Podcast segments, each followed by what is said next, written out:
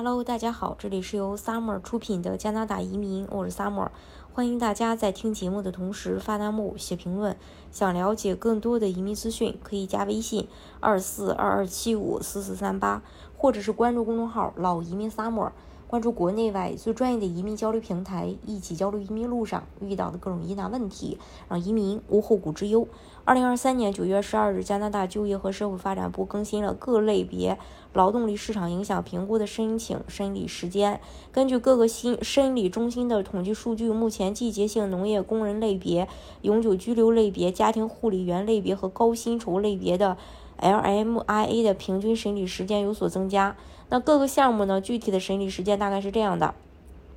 高端人才类别是九个工作日，农业类别是十二个工作日，季节性农业工人类别九个工作日，永久居留类别是六十三个工作日，家庭护理类是三十个工作日，高薪酬类别是四个十个工作日，低薪酬类别是四十四个工作日。加拿大移民与加拿大经济和劳动力市场。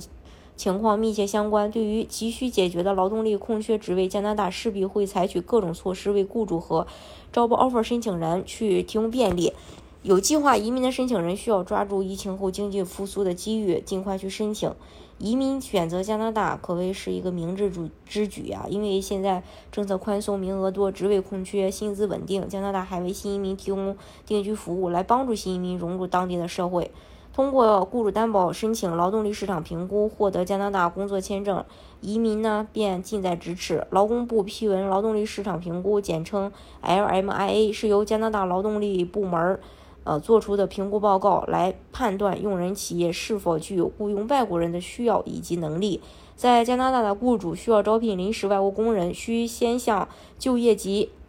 发展部门递交 LMI 的申请，一旦获批，则可以凭借。协助临时外国劳工申请工作签证，赴加拿大为该雇主工作。成功获批 LMIA 呢，不仅为申请人增加了加拿大工作经历，更意味着获得了移民的快速通行证。加拿大规定，在本国就业市场无法满足企业需求时，雇主方可雇佣外国员工。因此，在申请 LMI 呃这个 LMIA 时，加拿大雇主需要提供相关证据来表明该企业是。试图先考虑符合资格的加拿大公民或永久居民来填补工作岗位，在缺乏合适人选的情况下才聘用外国员工。根据雇主所在省份时薪，以平均时薪为衡量标准。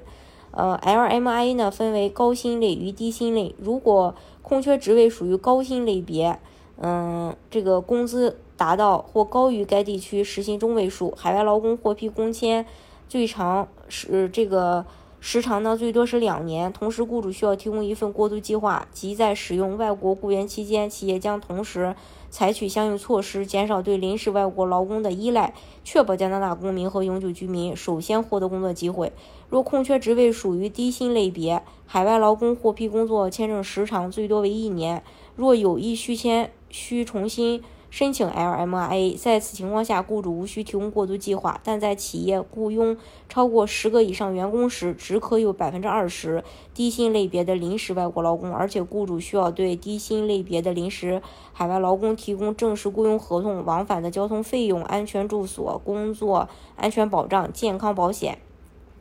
获得 LMIA 正面批正式的批文以后，雇主需要继续积极培训本地雇员，并协助获得 LMIA 的外国雇佣申请成为永久居民。申请人持工签入境加拿大工作的同时，配偶可以申请配偶开放工签一同前往。子女可以持学签享受加拿大免费的优质公立教育。大家如果想具体去了解加拿大移民政策的话呢，可以加微信。二四二二七五四四三八，或者是关注公众号“老移民沙漠”，关注国内外最专业的移民交流平台，一起交流移民路上遇到的各种疑难问题，让移民无后顾之忧。